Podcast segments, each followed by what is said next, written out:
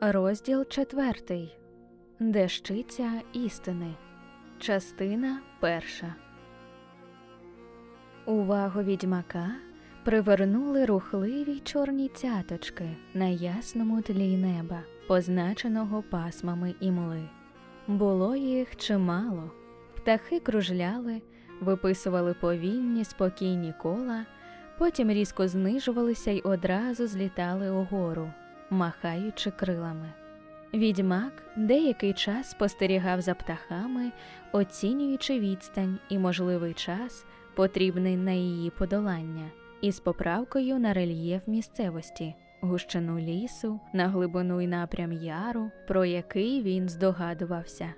Нарешті він відкинув плаща і на дві дірки вкоротив паска, що навскіз перетинав груди. Над його правим плечем з'явилися голівка та руків'я меча, закинутого за спину. Зробимо гак, пліточко, сказав він. Зійдемо з тракту. Птаство, як мені здається, кружляє там не без причини. Кобилка зрозуміло не відповіла, але рушила з місця, послухавшись голосу, до якого звикла. Хто зна, може, воно лось здохлий, говорив Геральт, а може, і не лось, хто зна. Яр був саме там, де він і передбачав. У якийсь момент відьмак згори глянув на крони дерев, що тісно заполонили розпадану. Утім, узбіччя байраку були похилі, а дно сухе, без тернів і без гнилих пеньків. Подолав він яр із легкістю. На тім боці був березовий гайок, а за ним чимала галявина, поросла вересом і вітролом, що стримів угору щупальцями сплутаних гілок та коренів. Птахи, сколошкані появою вершника, здійнялися вище, закаркали дико, різко, хрипливо. Геральт одразу побачив перший труп. Білизна баранячого кожушка і матова блакить сукні чітко вирізнялися серед пожовклих куб осоки. Другий труп він не бачив, але знав, де той лежить.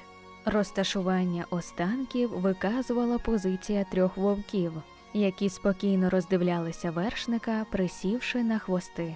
Кобила відьмака пирхнула. Вовки, наче за командою, безшелесно, не поспішаючи, потрюхикали в ліс, раз у раз повертаючи у бік вершника трикутні голови. Геральт зіскочив з коня. Жінка у кожушку і в блакитній сукні не мала обличчя, горла та більшої частини лівого стегна.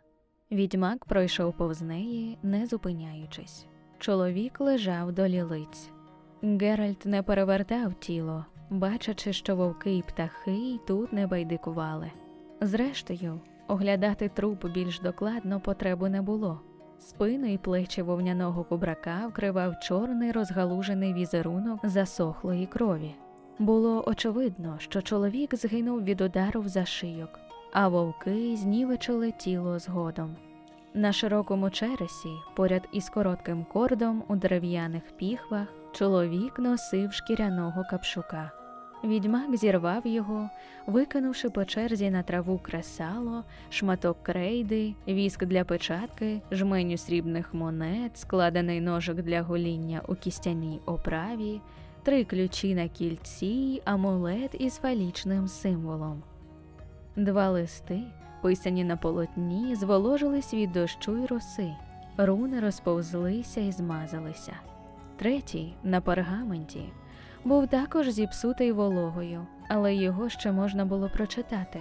Був то кредитний лист, виставлений гномським банком у Мурівелі, на купця із назвиськом Руллі Аспер чи Аспен. Сума акредитиву була невеличкою. Нахилившись, Геральт підняв правицю трупа. Як він і сподівався, мідний перстень, що врізався в опухлий і посинілий палець, мав знак цеху зброярів стилізований шолом із забралом, два схрещені мечі і руну А, вирізану під ними. Відьмак повернувся до трупу жінки. Коли перевертав тіло, щось укололо його у палець. Була це троянда, пришпилена до сукні. Квітка зав'яла, але не втратила кольору. Пелюстки були темно-небесні, майже сині. Геральт уперше в житті бачив таку троянду. Він перекинув тіло до лилиць і здригнувся. На заголеному тепер, деформованому за шийку жінки, було виразно видно сліди зубів, не вовчих. Відьмак обережно відступив до коня. Не зводячи погляду із краю лісу, скочив у сідло. Двічі об'їхав галявину, звісившись, уважно оглядаючи землю і роздивляючись навкруги. Так, пліточко, сказав він тихо, стримуючи коня. Справа ясна, хоча й не до кінця. Зброяр і жінка приїхали верхи з боку того лісу. Без сумніву, були вони у дорозі з Мурівелю додому, бо ніхто не возить із собою непогашений акредитив занадто довго. Чому їхали сюдою, а не трактом, невідомо. Але їхали через Вересовище, пліч-опліч, і тоді то невідомо навіщо. Обидва спішилися чи впали з коней.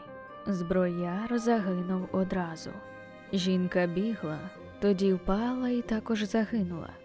А те щось, що не залишило слідів, тягло її по землі, тримаючи зубами за зашийок. Усе це сталося два чи три дні тому. Коні розбіглися, не станемо їх шукати.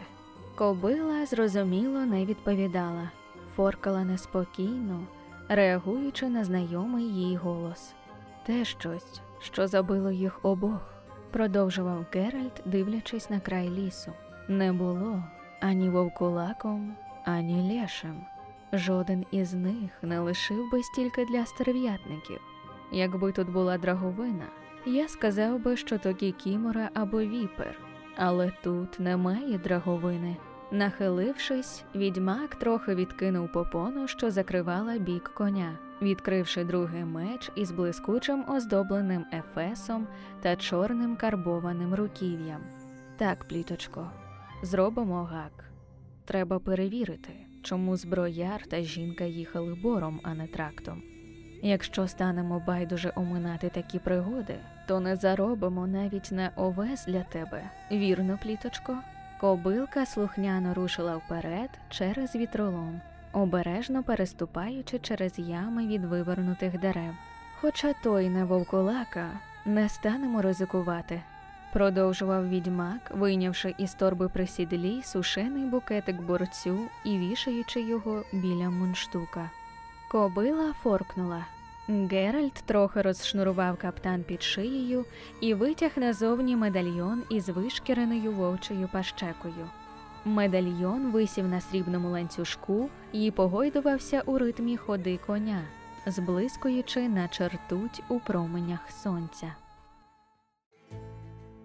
Частина друга Уперше червону черепицю гостроверхого даху вежі він помітив з вершини пагорбу, на який піднявся, зрізаючи вигин ледь помітної стежки. Косогір, зарослий ліщиною, завалений сухим галузям і устелений товстим килимом жовтого листя, не здався занадто безпечним для спуску. Відьмак відступив, обережно з'їхав по схилу, повертаючись на стежку. Їхав поволі, раз у раз стримуючи коня, звішувався з сідла і видивлявся сліди. Кобила смикнула головою, заржала дико, затупала, затанцювала на стежці, піднімаючи куряву засохлого листя. Геральт обійняв шию коня лівицею, правою рукою, склавши пальці у знак Аксія, водив над лобом тварини, шепотячи заклинання. Аж так погано, бурмотів, роздивляючись навколо, не знімаючи знака. Аж так, спокійно, пліточко, спокійно. Чари подіяли швидко, але кобила, навіть підштовхнута п'ятами, рушила неохоче, тупо, неприродно, тративши гнучкий ритм ходи. Відьмак спритно зіскочив на землю і пішов далі пішки, тягнучи коня за вуздечку. Побачив мур. Між муром і лісом не було проміжка, чіткої межі. Молоді деревця і кущі ялівця переплітали своє листя із плющем і диким виноградом, що вчепився у кам'яну стіну. Геральт задер голову й у ту саму мить відчув, як до зашийку, дратуючи, піднімаючи дибки волосся, присмоктується і сповзає вниз невидиме м'яке створіння. Він знав, що то є. Хтось дивився. Він повільно і плавно розвернувся. Пліточка форкнула, м'язи на її шиї заграли, зарухалися під шкірою. На узбіччі пагорбу, з якого він тільки но з'їхав, нерухомо стояла дівчина, спершись рукою об стовбур вільхи. Її біла, довга аж до землі сукня контрастувала із блискучою чорнотою довгого скуйовдженого волосся, що спадало на плечі. Геральтові здалося, що вона усміхається, але впевненості він не мав, стояла далекувато. Привіт, сказав він, піднімаючи долоню у приязному жесті. Зробив крок до дівчини. Та, легко повертаючи головою, слідкувала за його рухами. Обличчя вона мала бліде, а очі чорні й величезні. Усмішка, якщо то була усмішка, зникла з її обличчя, наче стерта ганчіркою. Геральт зробив ще один крок. Листя шелеснуло. Дівчина збігла по схилу, наче сарна, майнула між кущами ліщини і перетворилася на білу смугу, коли зникала у лісі. Довга сукня, здавалося, аж ніяк не обмежувала її рухів. Кобила відьмака полохливо заіржала, засмикала головою. Геральт, все ще дивлячись у бік лісу, рефлекторно заспокоїв її знаком. Потягши конячку за вуздечку, пішов далі вздовж муру, тонучи по пояс у лопухах. На брамі, солідній, окутій залізом і посадженій на ржаві завіси, був великий мідний кнокер. Після секундного вагання Геральт простягнув руку і торкнувся до позеленілого кільця. Одразу ж відскочив, бо саме в ту мить брама відчинилася, скриплячи, хрустячи, загортаючи в бік кубки трави, камінці й гілочки. За брамою не було нікого. Відьмак бачив лише порожнє подвір'я, занедбане й поросле кропивою. Він увійшов, тягнучи коня за собою. Приголомшена знаком кобила не пручалася, але ноги переставляла напружено і невпевнено. Подвір'я з трьох сторін обмежував мур і рештки дерев'яних рештувань. Четвертою стороною був фасад особняку, строкатий від віспинок повідбиваної штукатурки, брудних патьоків і гірлянд плюща. Віконниці із облізлою фарбою було зачинено, двері також. Геральт закинув вішки плітки на стовпчик біля брами і повільно покрокував у бік особняку алеєю, посипаною гравієм. Та вела повз низький парапет невеличкого фонтану, заповненого листям та сміттям. У центрі фонтану, на вигадливому цоколі, вигинався дельфін із оббитим хвостом, різьблений із білого каменю. Поряд із фонтаном, на тому, що колись дуже давно було клумбою, ріс кущ троянди. Нічим, окрім кольору квіток, кущ той не відрізнявся від інших трояндових кущів, які Геральту доводилося бачити. Квіти були винятковими, мали колір індиго із легким відтінком пурпурового на кінчиках деяких пелюсток. Відьмак торкнувся однієї, наблизив обличчя і понюхав. У квітки був типовий трояндовий запах, але інтенсивніший. Двері особняку й одночасно усі віконниці із тріском розчинилися. Геральт різко підняв голову. Алейкою, скригочучи гравієм, просто на нього перло чудисько. Права рука відьмака блискавично злетіла вгору над праве плече, а ліва тієї ж миті міцно смикнула ремінець на грудях, через що руків'я меча саме вскочило у долоню. Клинок із сичанням, вилетівши із піхов, описав коротке сяюче півколо і завмер вістрям до атакуючої бестії. Чудовисько, побачивши меч, загальмувало і зупинилося. Гравій бризнув на всі боки. Відьмак не ворухнувся. Страшидло було людиноподібним, одягненим у підлатаний, але доброго гатунку одяг, не позбавлений витончених, хоча й абсолютно нефункціональних оздоблень. Людиноподібність, утім, не сягала вище брудного плісированого коміра, бо над ними здіймалася гігантська, неначе у ведмедя, кудлата макітра із величезними вухами, парою диких витрішок і страшезною пащекою, повною кривих іклів, у якій, наче вогонь, миготав червоний язицюра. Геть звідси смертний. гарикнуло чудовисько, махаючи лапами, але не рухаючись із місця. Бо я тебе зжеру, на шматки роздеру. Відьмак не рухався і не опускав меча. Ти оглух? Геть звідси. вереснуло страшидло, після чого видало звук, що був чимось середнім між кувіканням вепра і ревом оленя самця. Усі віконниці загрюкали й загупали, струшуючи бруд і штукатурку з під віконь. Ні відьмак, ні потвора не рухалися. Біжи, поки цілий. заревіло страшидло, але наче менш упевнено. Бо як ні, то. То що? перервав його Геральт. Чудовисько різко засопіло, схиливши на бік потворену голову. Гляньте, який сміливець промовило спокійно, шкірячи ікла та скоса глипаючи на Геральта. Опусти оте залізяча, як твоя ласка. Може, ти не дотумкав, що перебуваєш на подвір'ї мого власного дому? А може, там, звідки ти з'явився, є звичай погрожувати господарю мечем на його власному подвір'ї? Є, підтвердив Геральт але тільки господарю, який вітає гостей ревінням і обіцяє роздерти їх на шматки. А, зараза. захвилювалося чудовисько. Він ще мене ображати стане, приблуда.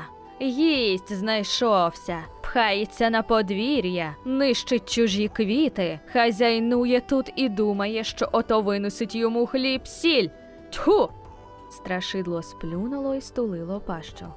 Нижні ікла лишилися зверху, роблячи його схожим на вепра. І що? вимовив відьмак, за мить опускаючи меча. Будемо отак стояти? А що пропонуєш? Лягти? пирхнуло чудовисько. Сховай оте залізяча, кажу.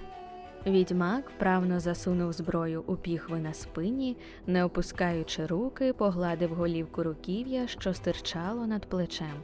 Волів би я, сказав він, щоби ти не робив занадто різких рухів. Цей меч завжди можна вийняти, до того ж скоріше, ніж ти думаєш. Я бачив, харкнуло чудовисько. Якби не це, то ти давно вже був би за брамою, зі слідом мого каблука на сраці. Чого хочеш? Звідки ти тут узявся? Заблукав, збрехав відьмак. Заблукав повторило чудовисько, кривлячи пащеку у грізній гримасі. Ну, так виблукайся. За браму, значить, настав ліве вухо на сонце, тримай так і хутко повернешся на тракт. Ну, чого чекаєш? Вода тут є? запитав спокійно Геральт. Конячка в мене зажохлася. Я також, якщо ти не заперечуєш. Чудовисько переступило з ноги на ногу, пошкребло за вухом. Слухай но ти, сказало, чи ти мене насправді не боїшся? А маю? Чудовисько розвернулося, хрюкнуло, розмашисто підтягнуло широкі штани. А, зараза, що там я? Їсть у дім. Не щодня трапляється хтось, хто при мені не втікає чи не зомліває. Ну добре, якщо ти стомлений, але поштивий подорожній, запрошую тебе усередину. Якщо ж ти розбійник або ж злодій, застерігаю. Дім цей виконує мої накази. Усередині цих стін розпоряджаюся я. Він підняв волохату лапу. Усі віконниці знову загупали об стіну, а в кам'яному горлі дельфіна щось глухо загурчало. Запрошую, повторило чудовисько. Геральт не ворухнувся, дивлячись на нього допитливо. Сам живеш? А тебе обходить із ким я живу? гнівно відказало страшидло, роззявляючи пащу, а тоді голосно зареготало. Ага, розумію. Певне, йдеться тобі про те, чи маю я сорок пахолків, так само вродливих, як і я. Не маю. Ну то як? Скористайся запрошенням, даним від щирого зараза серця. Як ні, тоді брама, ондечки, за твоїм задом. Геральт злегка вклонився. Запрошення приймаю, сказав він формально. Закону гостинності не порушу. Мій дім, твій дім, відповіло страшидло так само формально, хоча й трохи недбало. Туди, гостю, а коня давай сюди, до криниці. Особняк із середини аж благав про ґрунтовний ремонт. Проте було тут у міру чисто й доглянуто. Меблі, напевно, зроблені були добрими ремісниками, навіть якщо це сталося дуже давно. У повітрі висів гострий запах пилу. Було темно. Світло. Ревнуло чудовисько, і скіпка, заткнута у залізний держак, одразу вибухнула полум'ям і кіптявою. Непогано, сказав відьмак. Чудовисько зареготало. І тільки бачу, аби чим тебе справді не здивуєш. Я казав тобі, що дім виконує мої накази. Сюди, прошу. Зважай, сходи круті. Світло. На сходах чудовисько повернуло голову. А що то ти ліпається у тебе на шиї, гостю? Що воно таке? Подивися. Істота взяла медальйон у лапу, піднесла до очей, легенько натягаючи ланцюжок на шиї Геральта. Недоброзичливий вираз обличчя у того звіра. Що воно таке? Цеховий знак. Ага. Напевне, ти зайнятий виготовленням намордників. Сюди, прошу. Світло. Середину великої кімнати, повністю позбавленої вікон, займав величезний дубовий стіл, повністю порожній, якщо не зважати на великий підсвічник з позеленілої міді, укритої фестонами застиглого воску. На чергову команду чудовиська свічки загорілися, замихтіли, трохи розганяючи темряву. Одна зі стін кімнати була завішана зброєю. Висіли тут композиції із круглих щитів, схрещених протазанів, рогатин і гвізарм, важких кончарів і сокир. Примітка автора Протазан різновид держакової зброї, спис із довгим широким пласким наконечником. Гвізарма різновид держакової зброї, алебарда із гаком на кінці для перерізання сухожиль коням та стягання вершників сідла. Кончар різновид півторучного меча застосовувався для колючих ударів. Половину протилежної стіни займала топка величезного каміну, над яким виднілися шеренги полущених та облізлих портретів. Стіна навпроти входу заповнена була мисливськими трофеями. Сохаті лосі й розлогі роги оленів кидали довгі тіні на вишкірені голови вепрів, ведмедів і риси, на кошлаті та пошарпані крила опудал орлів та шулік. Центральне почесне місце займала побуріла попсована із вилізлою тирсою макітра скельного дракона. Геральт підійшов ближче. Уполював його мій дідуньо, сказало страшидло, кидаючи у жерло каміну величезну колоду. То був, думаю, останній у цій місцевості, який дав себе вполювати. Сідай, госте, ти, певно, голодний? Відмовлятися не стану, господарю. Чудовисько осілося за стіл, опустило голову, схрестило на череві волохаті лапи, з хвилину щось бурмотіло, крутячи млинок гігантськими палюхами, після чого ревнуло стиха, гепнувши лапою об стіл. Полумиски й тарілки дзенькнули срібно та олов'яно, кришталево задзвонили бокали. Запахло печивом, часником, майораном і мускатним горіхом. Геральт не виказав здивування. Так, потерло лапи чудовисько. Це ж краще за слух, ні? Пригощайся, гостю. Тут пулярка, тут шинка з вепра, тут паштет з. не знаю з чого. З чогось. Отут рябчики. Ні, зараза. Куріпки. Переплутав закляття. Їж, їж. Це порядне, справжнє їдло. Не бійся. Не боюся. Геральт розірвав пулярку на дві частини. Я й забув, пирхнуло чудовисько, що ти не з лякливих. А скажімо, звати тебе як? Геральт. А тебе, господарю, Нівелен. Але в цих місцях кличуть мене виродок або ікляч, і лякають мною дітей. Чудовисько влило собі у горло вміст величезного бокалу, після чого занурило пальчиська у паштет і вигрібло із миски десь із половину заразом. Лякають дітей, повторив Геральт із повним ротом. Напевне, безпідставно? Абсолютно. Твоє здоров'я, Геральте, і твоє, Нівелене. Як тобі вино? Зауважив, що воно з винограду, а не з яблук. Але якщо тобі не смакує, начарую інше. Дякую, непогане. Магічні здібності маєш від народження? Ні. Тільки з того часу, як оце в мене виросло. Морда, значить. Сам не знаю, звідки то взялося, але дім виконує, що собі захочу. Нічого серйозного. Умію начаровувати їдло, питво, одяг, чисту постіль, гарячу воду та мило. Будь-яка баба зуміє те саме й без чарів. Відчиняю і зачиняю вікна і двері, запалюю вогонь, нічого серйозного. І то щось, а ту морду, як ти кажеш, здавна маєш? Дванадцять років. І як то сталося? А тебе воно обходить? Налий собі ще. Охоче. Мене воно не обходить, питаю з цікавості. Причина зрозуміла і прийнятна. Гучно розсміялося чудовисько. Але я її не прийму. Ніц тобі до того і крапка. Утім, щоб хоча б частково заспокоїти твою цікавість, покажу тобі, як я виглядав раніше. Поглянь, он там, на портрети.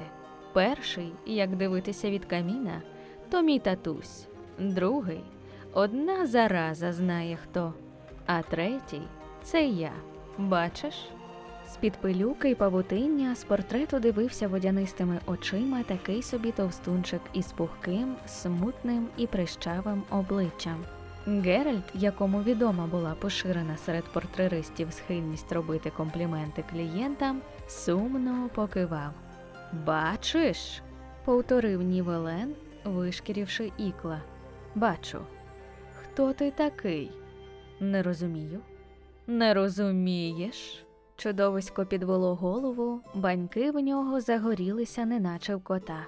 Мій портрет, гостю, висить поза світлом свічок. Я його бачу, але я не людина, принаймні не в цю мить. Людина, аби оглянути портрет, встала б і підійшла ближче. Напевно, мусила б узяти підсвічник. Ти того не зробив.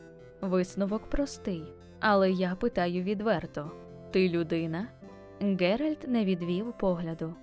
Якщо ти так ставиш питання, відповів він по хвильці мовчання, то не до кінця. Ага, хіба це не буде нетактовно, якщо я запитаю, ким ти в такому разі є? Відьмаком. Ага, повторив Нівелен за хвилину. Якщо я добре пам'ятаю, відьмаки в цікавий спосіб заробляють собі на життя, за плату вбивають потвор. Ти добре пам'ятаєш. Знову запала тиша. Вогники свічок пульсували, били вгору тонкими вусиками вогню, віддзеркалювалися у різьбленому кришталю бокалів, у каскадах воску, що стікав по свічникові. Нівелен сидів нерухомо, злегка рухаючи гігантськими вухами. Уявімо, сказав він нарешті, що ти встигнеш витягти меча раніше, ніж я до тебе доскочу. Уявімо, що навіть устигнеш мене рубанути.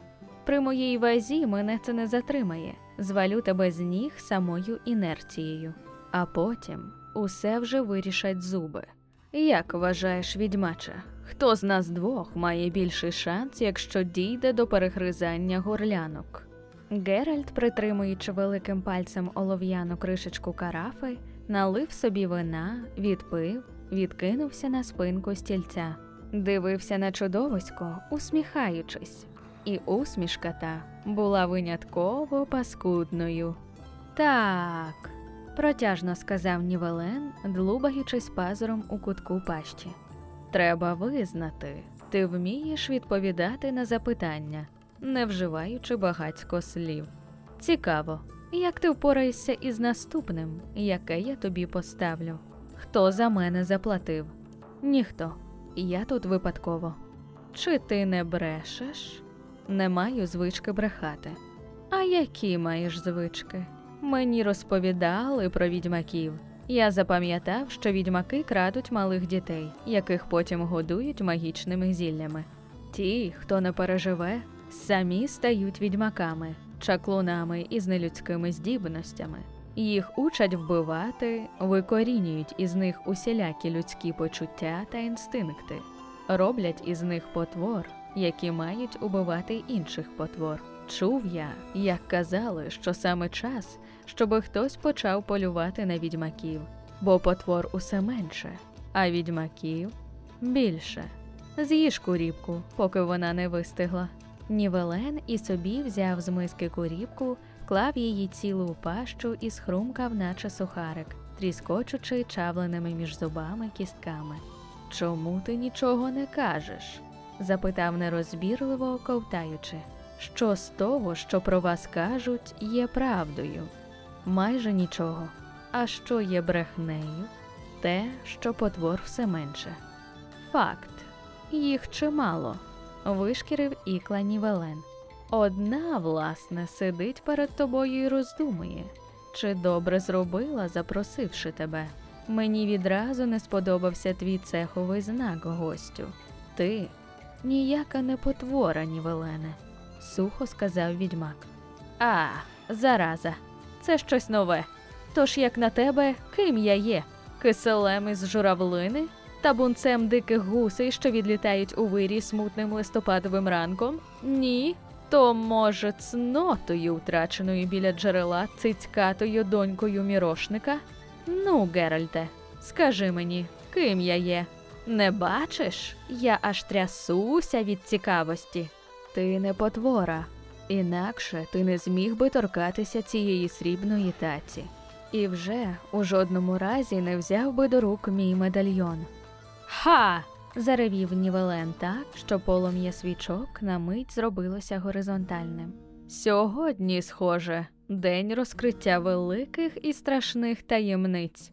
Зараз я довідаюся, що ці вуха виросли в мене, бо дитиною я не любив вівсянку на молоці. Ні, Нівелене, спокійно відказав Геральт. Це сталося через накладене прокляття, і я впевнений, що ти знаєш, хто те прокляття наклав. А якщо і знаю, то що? Прокляття можна зняти у більшості випадків.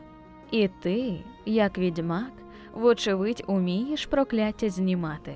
У більшості випадків умію. Хочеш, щоб я спробував? Ні, не хочу. Чудовисько роззявило пащу і звісило червоного язицюру довжиною на дві п'яді. Сторопів? Га? Сторопів, признався Геральт. Чудовисько захихотіло, розвалившись у кріслі. Я знав, що сторопієш, сказало. Налий собі ще, сядь зручніше, оповім тобі всю історію. Відьмак ти чи ні, а в тебе з очей добро визирає, а я маю бажання погомоніти. Налий собі. Уже нема чого. А, зараза. Чудовисько хекнуло, після чого знову луснуло лаписьком об стіл. Поряд із двома порожніми карафами з'явився невідомо звідки чималий глиняний глек у вербовому кошику. Нівелен зубами здер воскову печатку. Як ти, напевне, помітив, почав він, наливаючи. Місцевість тут досить безлюдна, до найближчих людських осель чималий шмат дороги. Бо бач, мій татуню і мій дідуню свого часу не давали зайвих приводів для любові ані сусідам, ані купцям, які їздили трактом. Кожен, хто сюди діставався, у кращому разі втрачав свій скарб, якщо татусь помічав його з вежі. А пара найближчих поселень згоріли коли татусь вирішив, що спізнилися вони із даниною. Мало хто любив мого татуся, крім мене, природно. Страшно я плакав, коли одного разу привезли на возі те, що залишилося з мого татуся після удару дворучника. Дідуньо тоді активним розбоєм вже не займався, бо з того дня, коли отримав по черепу залізним Моргенштерном, жахливо заїкався, слинив і рідко коли вчасно встигав до вбиральні. Так воно й вийшло, що як спадкоємець повинен я був водити дружину. Молодий я тоді був, продовжував Нівелен, справжній молокосос. Тож хлопці з дружини крутили мною як хотіли. Я командував ними, як можеш здогадатися, так само, як товсте порося може командувати вовчою зграєю. Ми швидко стали коїти такі речі, яких татусь, якби був він живим, ніколи б не дозволив. До дідька подробиці. Перейду відразу до справи. Одного дня помандрували ми аж до Геліболю під мірт та пограбували храм. На додачу була там і молода жриця. Що то був за храм, Нівелена? А зараза його знає, Геральте, але мусив то бути недобрий храм. На алтарі там, як пригадую, лежали черепи й маслаки, горіло зелене полум'я, смерділо, як нещастя. Але до справи. Хлопці знерухомили жрицю й обдерли з неї шати, після чого сказали, що я мушу змужніти. Ну я й змужнів, дурний шмаркач. Під час змужніння жриця наплювала мені у пику і щось прокричала Що? Що я потвора у людській шкірі, що буду потворою у потворній, щось про любов, про кров, не пам'ятаю. Кинджальчик, маленький такий, мала хіба, захований у волоссі, вбила себе. А тоді ми втекли звідти, Геральте, кажу тобі, мало коней не позаганявши. Недобрий то був храм. Розказуй далі. Далі було так, як сказала жриця. За кілька днів прокидаюся я вранці, а слуги, як мене побачать, у крик і дременули геть. Я до люстра. Знаєш, Геральте, запанікував я, якийсь напад у мене стався. Пам'ятаю все, наче крізь туман. Коротше, були трупи, кілька. Користався тим, що траплялося під руку, а зробився я раптом дуже сильним. А дім допомагав мені як міг. Грюкали двері, літав у повітрі реманент, вогонь палав. Хто зумів, той утік з переляку, тітонька, кузина, парубки з дружини. Та що там? Текли навіть пси, виючи й підібгавши хвости. Утекла моя кицька глитайка. Зі страху шлях трафив навіть папугу тітоньки. Скоро я лишився сам один, ревучи, виючи, шаліючи, б'ючи, що під руку трапиться, головним чином дзеркала. Нівелен перервав себе, зітхнув, шморгнув носом. Як напад минув, продовжив він за хвилину. Було вже трохи запізно. Був я сам. Уже нікому не міг пояснити, що змінився я тільки й виключно ззовні, що, хоча й у страшній подобі, але я лише дурнуватий підліток, що рюмсає у порожньому замку над тілами слуг. Потім прийшов потворний страх. Вони повернуться, уб'ють раніше, ніж я встигну щось пояснити, але ніхто не повернувся. Чудовисько замовкло на хвильку, витерло носа рукавом. Не хочу повертатися у ті перші місяці навіть подумки, Геральте. Мене й зараз тіпає, як згадаю. Перейду до справи. Довго, дуже довго сидів я у замку, неначе миша під віником, і носа назовні не вистромляв. Якщо хтось з'являвся, а таке ставалось рідко, я не виходив, наказував домові пару раз гепнути віконницями або ревів собі через злив у дощову трубу. Частіше за все цього вистачало, аби за гостем тільки хмара куряви залишалася. Так було аж до дня, коли визирнув я на світанку у вікно. І що бачу?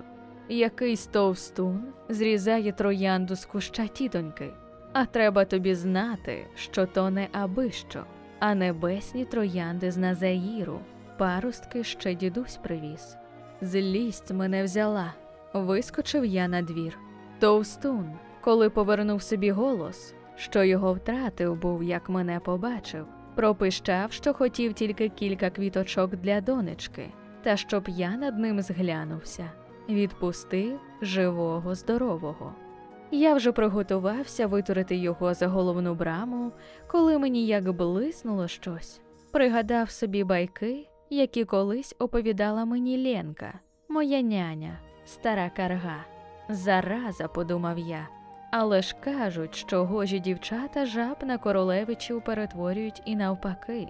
Так може, може, є у тій балаканині дещиця істини, якийсь шанс. Підскочив я на два сажні, заревів так, що дикий виноград зі стіни зірвався, та я крикну Дочка або життя! Нічого кращого мені на думку не спало. Купець, бо то був купець, у плач. А тоді визнав, що дочці його вісім років. Що, смієшся? Ні. Бо я і не знав, чи сміятися мені, чи плакати над своєю засраною долею. Жаль мені зробилося купчину, дивитися я не міг, як він тремтить. Запросив його всередину, пригостив, на прощання відсипав золота та камінчиків у мішок. А треба тобі сказати, що у підземелі лишилося чимало добра, ще статусевих часів. Я не дуже розумів, що із тим робити, тож міг дозволити собі широкий жест. Купець аж засяяв, дякував так, що весь обплювався. Певно, десь він похвалився своєю пригодою, бо й двох місяців не минуло, а сюди прибув інший купець. Мав із собою наготовлений чималий мішок, і доньку, також величеньку. Нівелен випростав ноги під столом, потягнувся так, що аж крісло затріщало. Із купцем я домовився на раз два, продовжував. Вирішили ми, що він її мені залишить на рік. Довелося допомогти йому чіпляти на мула мішок. Сам би він його не підняв. А дівчина? Якийсь час її сіпало тільки від мого вигляду. Вона була переконана, що я її ось ось жеру. Але за місяць ми вже їли за одним столом, теревенили й ходили на довгі прогулянки. Та, хоча була вона мила і на диво кмітлива, язик у мене, коли я із нею балакав, заплітався. Бачиш, Геральте, я завжди був несміливим з дівчатами і завжди виставляв себе на посміховисько, навіть із дівахами зі скотарні, тих, із гноєм на литках, яких хлопці з дружини вертіли, як хотіли. Навіть ті наді мною потішалися. А вже тепер, думав я, із такою мордякою. Навіть не спромігся їй натякнути на причину, задля якої я так дорого оплатив рік її життя тут. Рік тягнувся, наче сморід за затяжним військом, аж врешті купець заявився і забрав її. Примітка автора Затяжне військо різновид війська, яке формується із затяжці, навербованих солдатів, на противагу війську охочому, добровольчому. Я ж, засмучений, замкнувся у домі і кілька місяців не реагував на жодних гостей із доньками, які тут з'являлися. Але за рік, проведений у товаристві, я зрозумів, як воно тяжко буває, коли немає до кого відкрити рота. Чудовисько видало з себе звук, що мав бути зітханням, але прозвучав, наче гикавка. Наступна, сказав він за мить, звалася Фенне. Була вона мала і кмітлива щебетуха, справжнісінький корольок. Зовсім мене не боялася. Одного дня була саме річниця мого постригання. Примітка автора обряд постригання. Обряд переведення спадкоємця рицаря у воїнський стан. Рицарі стриглися коротко, щоб волосся не заважало під шоломом.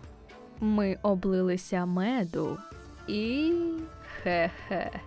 Одразу після всього я вискочив з ліжка і до дзеркала. Визнаю, був я розчарований і засмучений. Морда лишилася така сама. Ну, може, і з трохи дурнуватішим виразом. А ще кажуть, що в казках народна мудрість. Євно воно, а не мудрість. І євна варте, Геральте.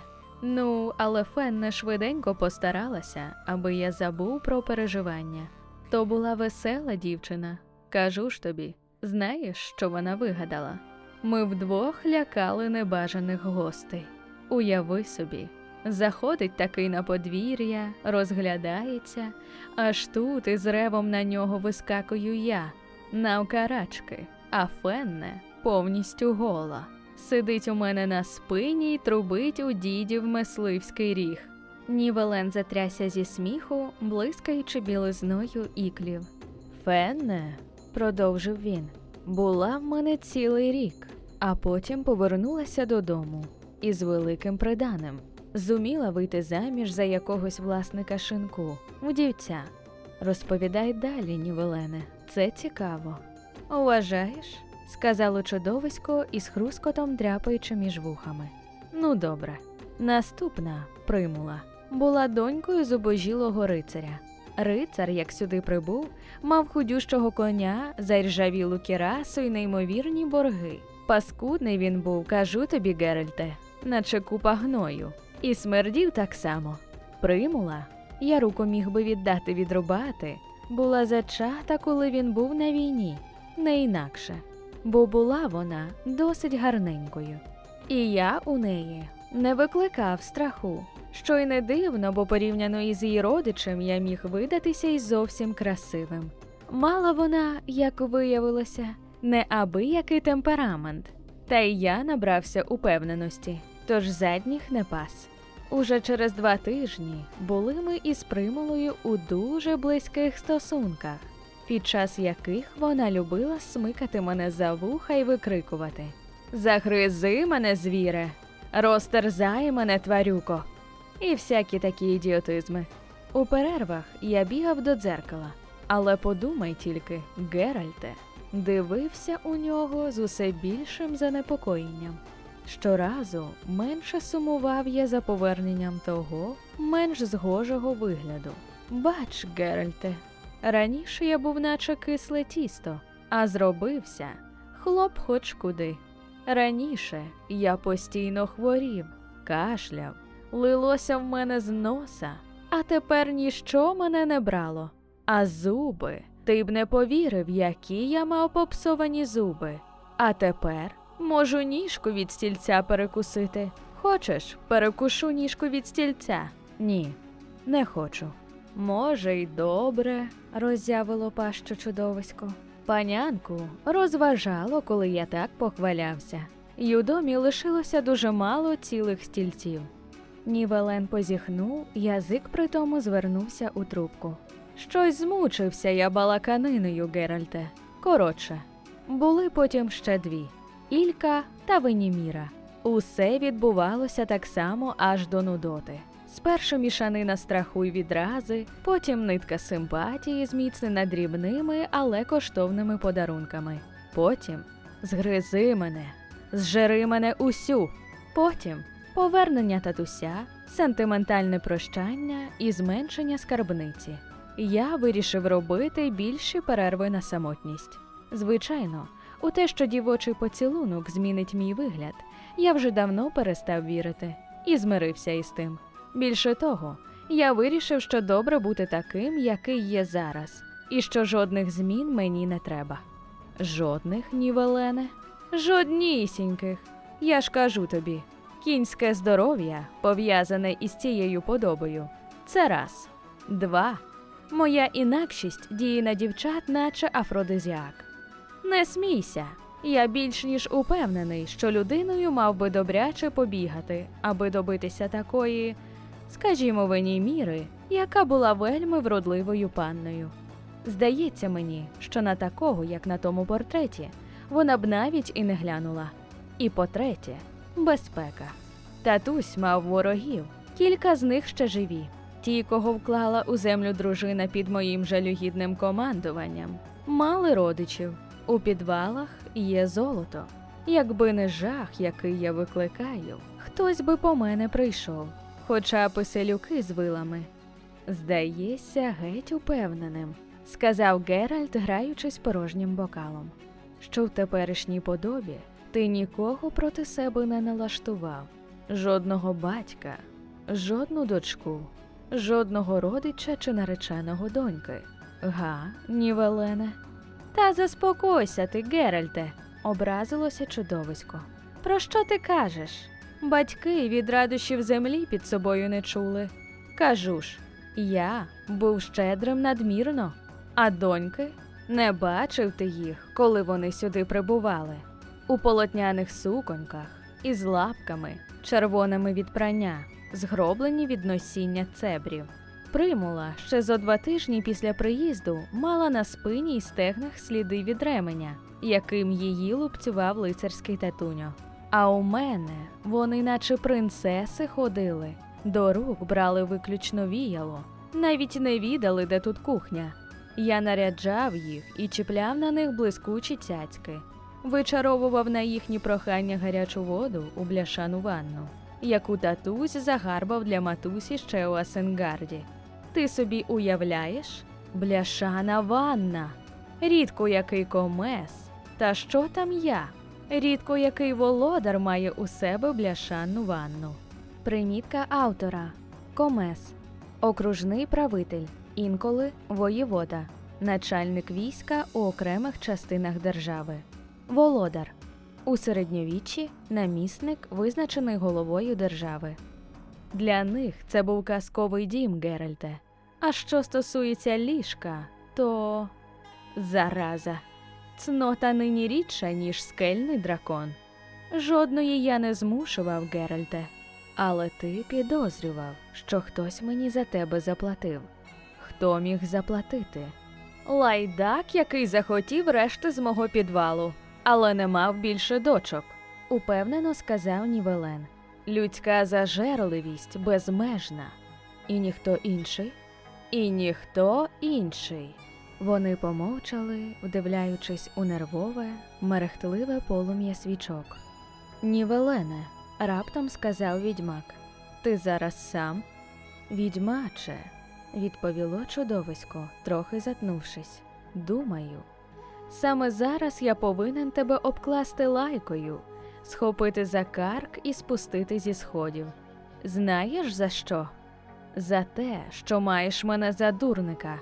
Від самого початку я бачу, як ти нашорошуєш вуха, як поглядаєш на двері.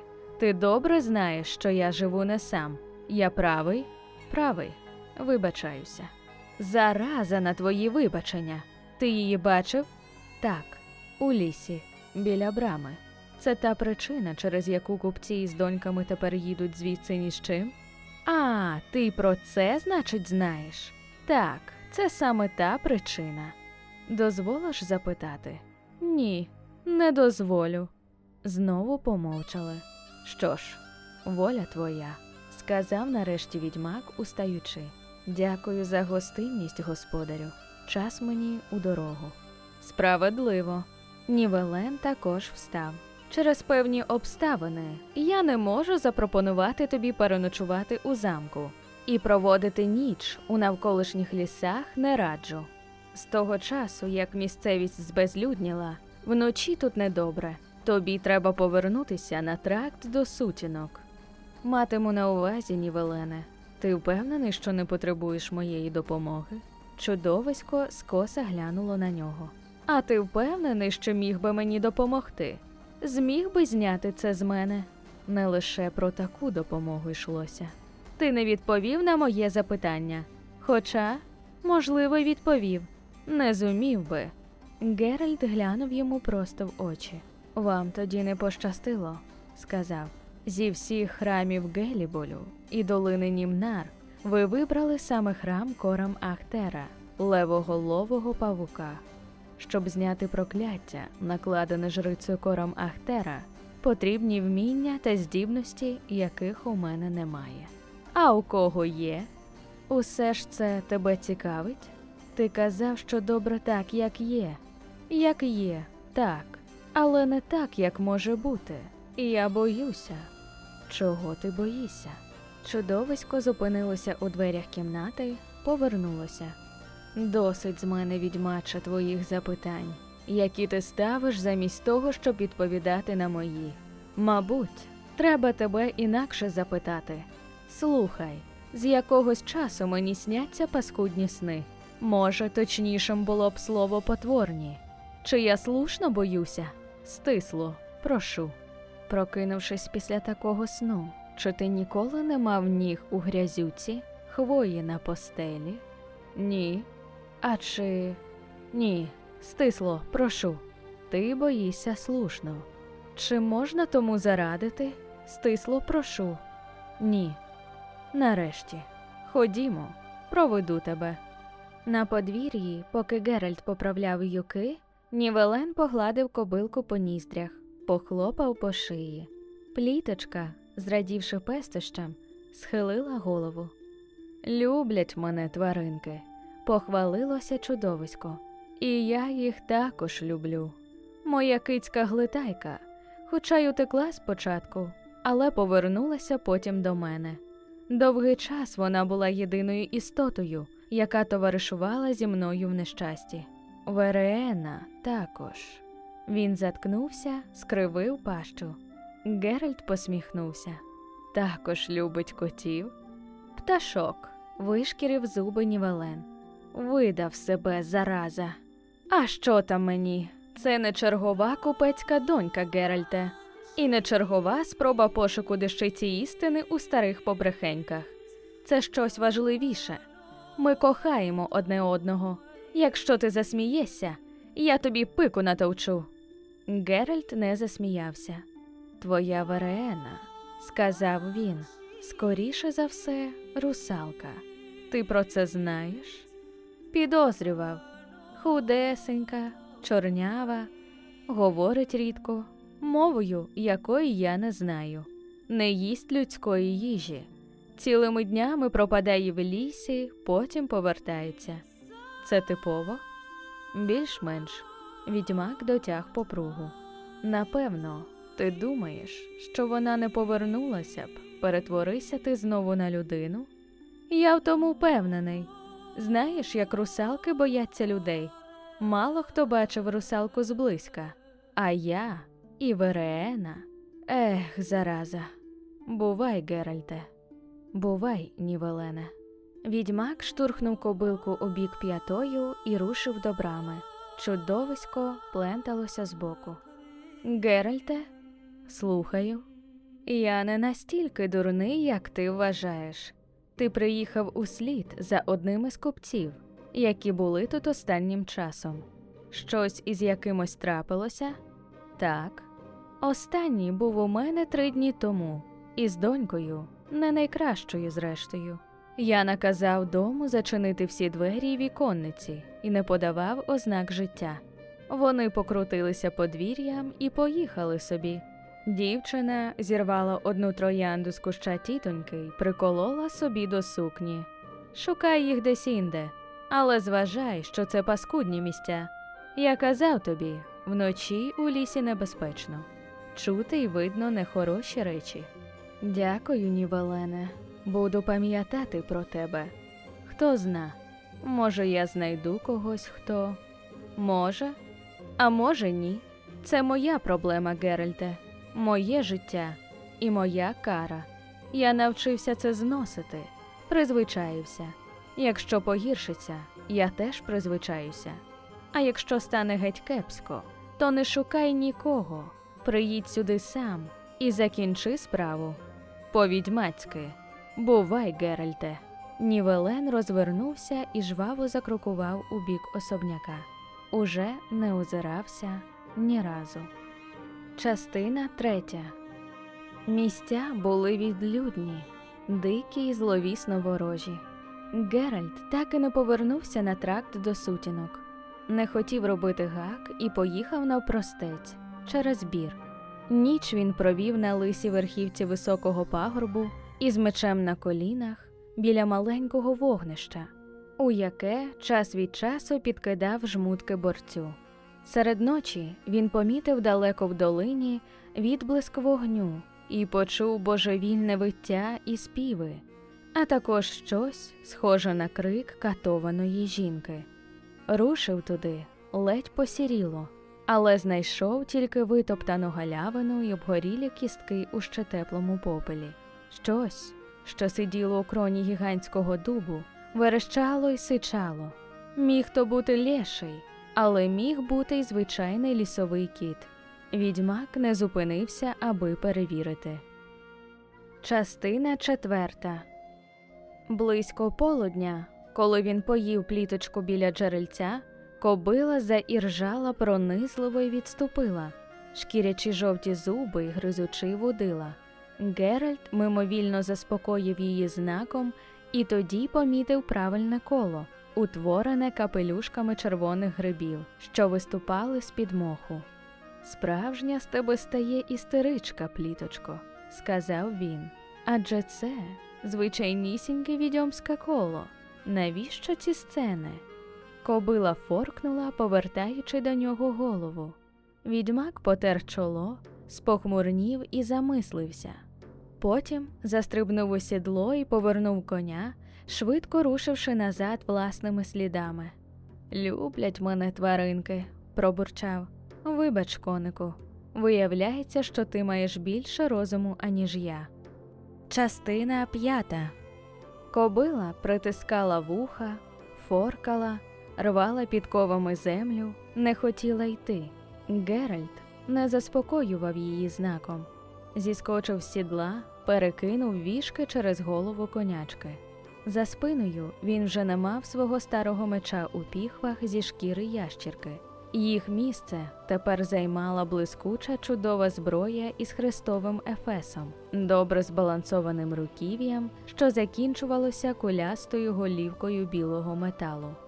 Цього разу брама перед ним не відкрилася, була відчиненою, як він її і лишив, коли виїжджав. Він почув спів, слів не розумів, не міг навіть ідентифікувати мову, з якої вони походили. Але не було у тому потреби. Відьмак знав, відчував і розумів саму природу, суть того співу тихого, пронизливого, що розтікався по жилах хвилою нудотного паралізуючого жаху.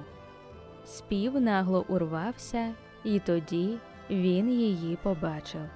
Вона притулялася до спини дельфіна у висохлому фонтані, обіймаючи вкритий мохом камінь маленькими ручками, настільки білими, що видавалися прозорими. З під гриви чорного сплутаного волосся блищали, витріщені на нього величезні, широко розплющені очі кольору антрациту. Геральт поволі наблизився м'яким, пружним кроком, йдучи півколом від сторони муру повз кущ блакитних троянд. Створіння, тулячись до спини дельфіна, повертало за ним маленьке личко з виразом невимовної туги, сповнене такого чару, що йому весь час вчувалася пісня. Хоч маленькі, бліді губоньки були стулені, і крізь них не вилітало ні найменшого звуку. Відьмак зупинився на відстані десяти кроків. Меч, який він потроху витягав з чорних емальованих піхов, розжарівся і засяяв у нього над головою. Це срібло, сказав він, цей клинок зі срібла. Бліде личко ні здригнулося, антрацитові очі не змінили виразу. Ти так сильно нагадуєш русалку, спокійно продовжував відьмак, що могла б обдурити будь-кого. Тим більше, що ти рідкісна пташка чорноволоса, але коні ніколи не помиляються, розпізнають таких, як ти, інстинктивно і безпомилково. Хто ти? Вважаю, що муля чи Альп. Звичайний вампір не вийшов би на сонце. Куточки блідих губаньок затремтіли і легенько піднялися. Привабив тебе Нівелен у своїй подобі, вірно, сни, про які він згадував, навіювала ти. Здогадуюся, що то було за сни, і співчуваю йому. Створіння не рухалося. Ти любиш птахів, продовжував відьмак. Але це не заважає тобі прокушувати людям обох статей шиї, так? А вже ж, ти, Нівелен, пречудова з вас була би пара, чудовисько і вампіриця, володарі лісового замку. Миттєво запланували б ви над усією місцевістю. Ти вічно спрагла крові, і він, твій захисник, покликаний убивця, сліпе знаряддя. Але спочатку він мусив стати справжнім чудиськом, а не людиною в личині чудиська. Великі чорні очі звузилися. Що з ним? Чорноволоса. Співала, отже, пила кров, звернулася до крайнього засобу. Тобто тобі не вдалося поневолити його розуму. Я правий? Чорна голівка легесенько, майже непомітно кивнула, а кутики вуст піднялися ще вище. Маленьке личко набуло потворного виразу. Зараз ти, напевне, вважаєш себе за господиню цього замку. Кивок цього разу куди більш виразний. Ти муля, повільний заперечливий рух головою. Сичання, що пролунало, могло походити лише з блідих, розтягнених у жахливій посмішці вуст, хоча відьмак і не помітив, аби вони ворухнулися. Альп заперечення. Відьмак відступив і сильніше стиснув руків'я меча. Значить, ти. Кутики вуст почали підніматися вище, все вище, губи розтягнулися. Брукса. крикнув відьмак, кидаючись до фонтану. З-під блідих губ блиснули білі гострі ікла. Вампіриця скочила, вигнула спину, наче леопард, і заверещала. Звукова хвиля ударила відьмака, наче таран, спираючи дихання, крушачи ребра, пронизуючи вуха й мозок шпичками болю. Відкинутий назад, він ще встиг схрестити зап'ястки обох рук у знак геліотропу. Чари значною мірою замортизували силу, із якою він урізався спиною у стіну. Але все одно в очах йому потемнішало, а рештки повітря вирвалися з грудей разом зі стогоном. На спині дельфіна, у кам'яному колі висохлого фонтану, на місці, де ще мить тому сиділа тендітна дівчина у білій сукні, розстелився величезний чорний нетопир, роззявивши довгу вузьку пащеку, повну рядів голчастої білизни. Перетинчасті крила розгорнулися і безшумно затріпотіли, а створіння кинулося на відьмака, неначе стріла, випущена з арбалету. Геральт, відчуваючи на устах металевий присмак крові, прокричав закляття, виставляючи перед собою долоню із пальцями, розкритими у знак квен. Нетопир із шипінням рвучко розвернувся, регочучи, злетів угору й одразу стрімко кинувся униз, цілячи в зашийок відьмака. Геральт відскочив убік, рубонув, але мимо.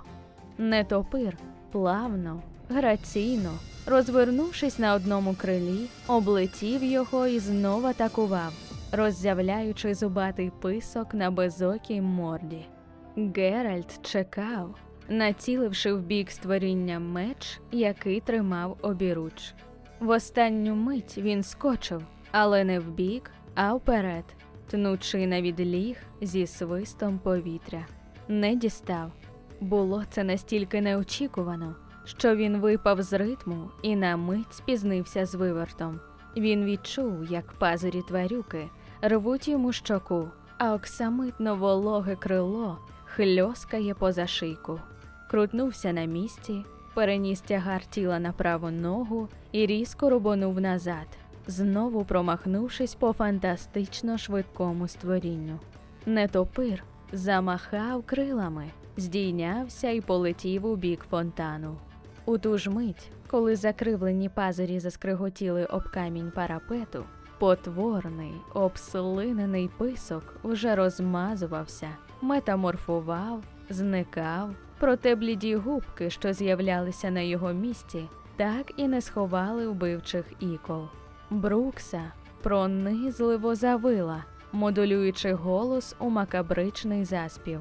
Витріщила на відьмака сповнені ненависті очі, вириснула знову. Удар хвилі був настільки потужним, що проламав знак. В очах у Геральта замиготіли чорні червоні кола, у скронях і у тімені загупало. Крізь біль, що пронизував вуха, він почув голоси, стогони й виття, звуки флейти й гобоя, шум вітру. Шкіра на його обличчі змертвіла й змерзла. Він упав на одне коліно і затрусив головою. Чорний нетопир безшумно плив до нього, роззявивши у польоті зубасті щелепи. Геральт, хоча й приголомшений хвилею вереску, зреагував інстинктивно, зірвався на ноги, блискавично припасовуючи темп своїх рухів до швидкості польоту потвори, зробив три кроки вперед, вольт і півоберт, а після того швидкий, наче думка, удар обіруч. Вістря не зустріло опору, майже не зустріло. Він почув вереск, але тепер це був вереск болю, спричинений дотиком срібла. Брукса, виючи, метаморфувала на спині дельфіну. На білій сукні, трохи вище лівого перса, було помітно червону пляму під порізом, розміром з мізинець. Відьмак скриготнув зубами. Удар, який мав розполовинити бестію, став лише подряпиною. Кричи, вампірице, гарикнув він, стираючи кров зі щоки. Верещи, трачай сили, а тоді я зітну твою чарівну голівку. Ти ослабнеш першим, чаклун, заб'ю. Уста Брукси не рухалися, але відьмак виразно чув слова. Вони звучали у його мозку, вибухаючи глухим дзвоном, відлунюючи, як з-під води. Побачимо, процідив він, ідучи, похилившись у бік фонтану. Уб'ю, уб'ю, уб'ю. Побачимо. Верена! Нівелен із головою похиленою на груди, чепившись обіруч в одвірок, виліз із дверей особняку. Хитаючись, він рушив у бік фонтану, невпевнено махаючи лапами. На грудях каптан був заплямований кров'ю. Верена! проривів він знову. Брукса сіпнула головою в його бік. Геральт, здіймаючи меч для удару, підскочив до неї, але реакції вампіриці були значно швидші. Різкий вереск, і нова хвиля збила відьмака з ніг. Він гепнувся навзнак, проїхавшись по гравію алейки. Брукса вигнулася і зіп'ялася для стрибка, ікла в її устах блиснули, неначе розбійницькі кинджали. Нівелен, розчепіривши лапи, наче ведмідь, спробував її схопити, але вона вереснула просто йому у пащу, відкинувши на кілька сажнів назад на дерев'яне рештування під муром, що зламалося із пронизливим тріском, ховаючи його під стосами деревини. Геральт вже був на ногах, біг півколом, огинаючи подвір'я і намагаючись відвернути увагу Брукси від Нівелена. Вампіриця, шурхочучи білою сукнею, мчала просто на нього, легко, неначе метелик, ледь торкаючись землі. Не верещала вже, не намагалася метаморфувати. Відьмак знав, що вона вже змучена, але знав і те, що навіть змучена, вона й надалі смертельно небезпечна. За спиною Геральта Нівелен грюкав дошками й ревів. Геральт відскочив ліворуч, коротко крутнувши мечем, дезорієнтуючи потвору. Брукса насувалася на нього, біло-чорна, розтріпана й страшна. Він недооцінив її, вереснула на ходу. А він, не здужавши скласти знак, полетів назад, увігнавшись спиною у мур. Біль у хребті пронизав аж до кінчиків пальців, паралізував плечі й підтяв коліна. Упав навколішки. Брукса, мелодійно завиваючи, плигнула до нього. Верена. ревнув Нівелен. Вона відвернулася. І тоді Нівелен з розмаху всадив їй поміж грудей зламаний гострий кінець триметрової жердини. Вона не крикнула, тільки зітхнула. Відьмак, почувши те зітхання, затремтів. Вони стояли. Нівелен, широко розставивши ноги, тримав жердину обіруч, затиснувши її кінець під пахвою. Брукса, неначе білий метелик на голці, повисла на другому кінці деревини і також ухопилася за неї обома долонями. Вампіриця несамовито зітхнула і раптом сильніше натиснула на кілок. Геральт побачив, як у неї на спині, на білій сукні, розквітає червона пляма, з якої у гейзері крові вилазить огидне й мерзотне обламане вістря. Нівелен відчайдушно закричав, зробив крок назад, потім другий, а потім став швидко відступати, не відпускаючи жердини й тягнучи за собою прохромлену бруксу. Ще крок, і він уперся спиною в стіну особняка. Кінець жердини, затиснутої під пахвою, заскриготів об камінь. Брукса поволі, майже пестливо, пересунула маленькі долоні вздовж жердини, витягнула руки, вхопилася міцно за ключину і навалилася на неї знову. Уже майже метр скривавленої деревини стирчав у неї зі спини. Очі її були широко розплющені, голова відхилена назад. Зітхання її стали частішими, ритмічними і переходили у хрипіння. Геральт підвівся, але, заворожений цією картиною, не зміг спромогтися хоч на якусь дію. Він почув слова, що глухо бриніли всередині черепа, наче під склепінням холодного й мокрого льоху. Мій або нічий, кохаю тебе, кохаю. Ще одне страшне, переривчасте, здушене кров'ю зітхання. Брукса шарпнулася і ще посунулася уздовж жердини, випростала руки.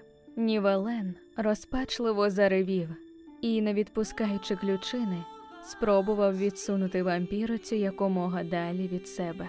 Марно, та присунулася ще ближче і схопила його за голову.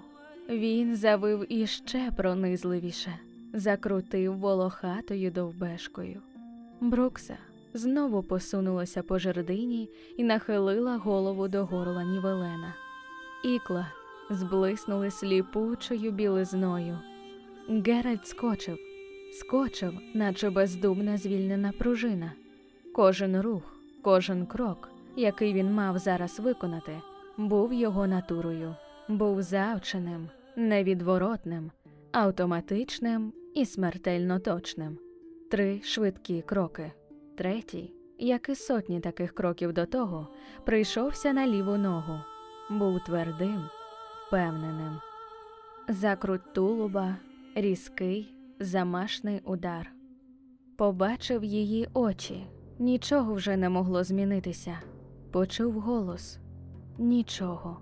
Крикнув, щоби заглушити слово, яке вона повторювала. Нічого не могло. Рубонув. Ударив упевнено, як сотні разів до того. Серединою леза і одразу продовжуючи рух, зробив четвертий крок і півоберт. Клинок, під кінець півоберту вже звільнений, пішов слідом, сяйнувши, розсіючи віялом червоні краплі.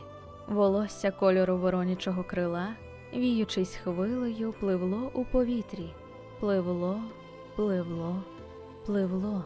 Голова упала на гравій. Потвор все менше. А я, чим є я? Хто кричить?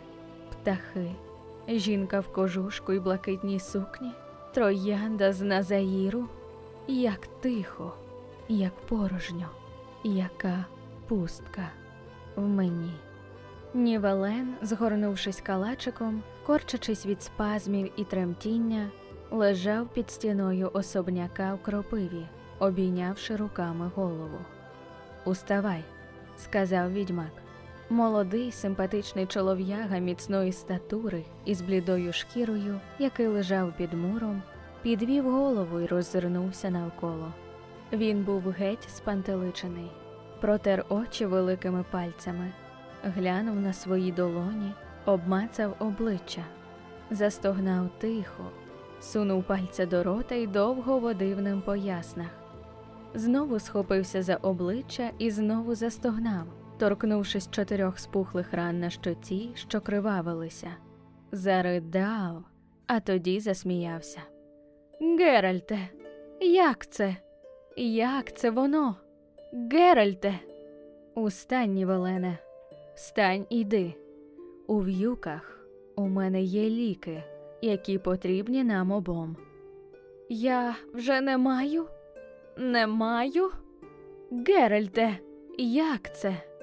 Відьмак допоміг йому встати, намагаючись не дивитися на маленькі, такі білі, що аж прозорі руки, стиснуті на жердині, вбиті між малими груденятами, обліпленими вогкою червоною тканиною.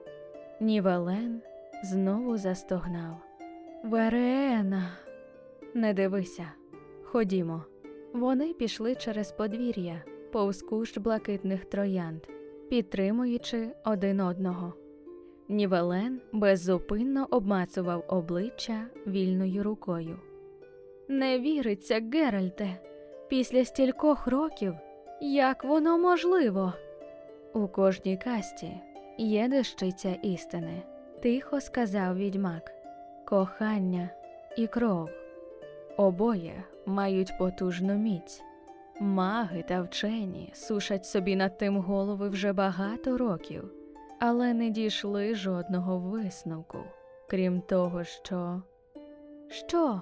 Що, Геральте? Кохання має бути справжнім.